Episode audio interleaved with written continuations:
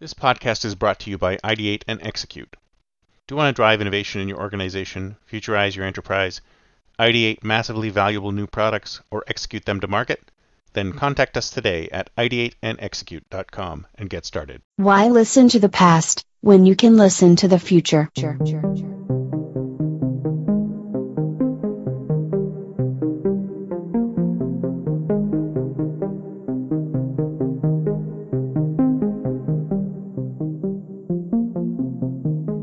Welcome to the Think Future podcast, broadcasting from deep in the heart of Silicon Valley, California.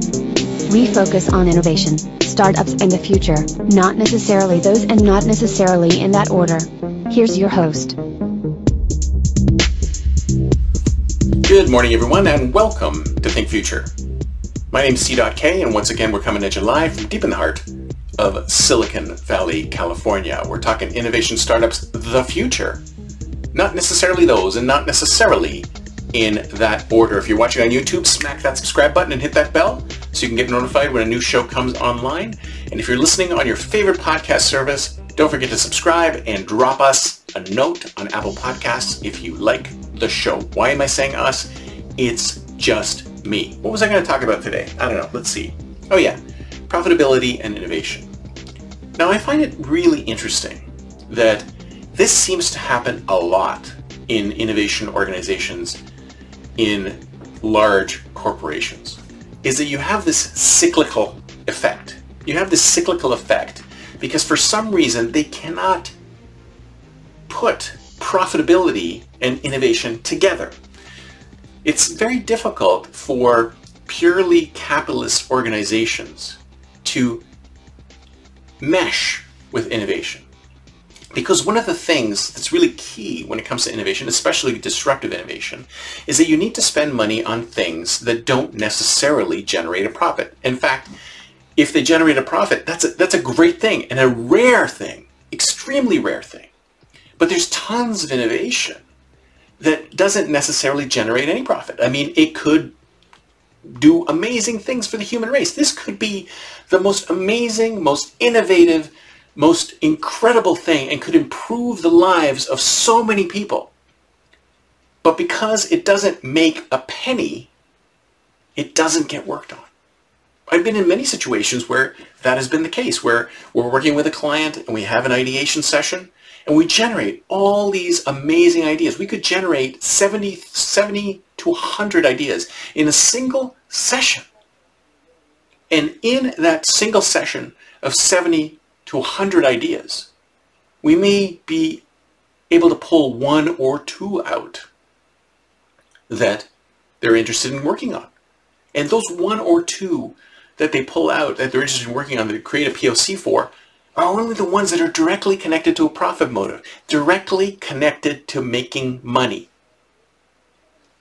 There could be 98 other ideas, some of which make some money and some of which make a little bit of money, and some of which make no money, and some of which make the human race so much better, improve the lives of, of their customers.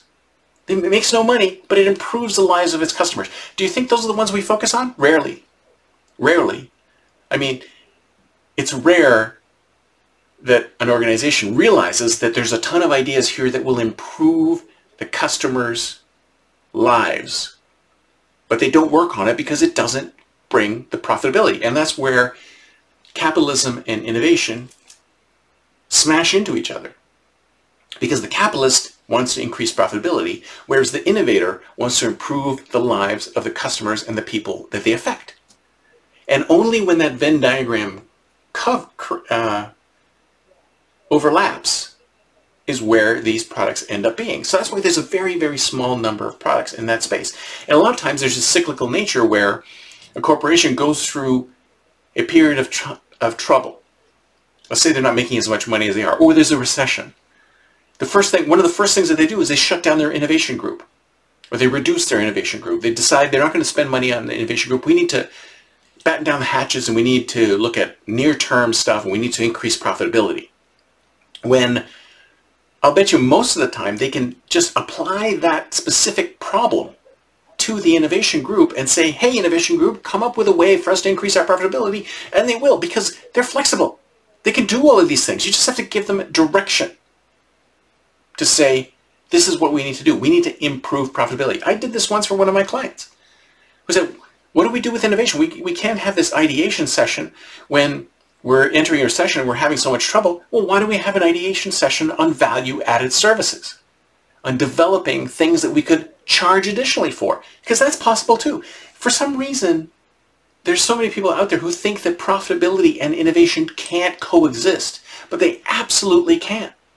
They absolutely can. And not only that, when times are tough, when a recession is nigh, that is not the time to start cutting out your innovation group. It's kind of like saying, well, we have enough sales.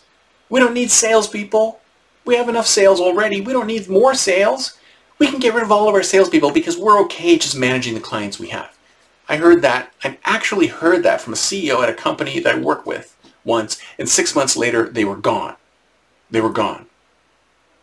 If anything, innovation is even more important during these lean times because that is what will pull your organization out of the recession, out of the doldrums that is in. It's innovation, disruptive or not, that will improve profitability, increase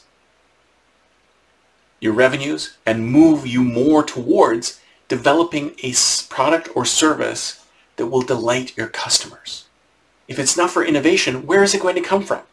You can't just cut back. You can only cut back so far. You've got to be able to increase your customers' willingness to pay for you, to pay for what you're doing. And you can only do that through innovation. So cutting back on innovation in tough times, it's just the wrong move. That's it for me for today. See you next time, and until then, don't forget to think future. future.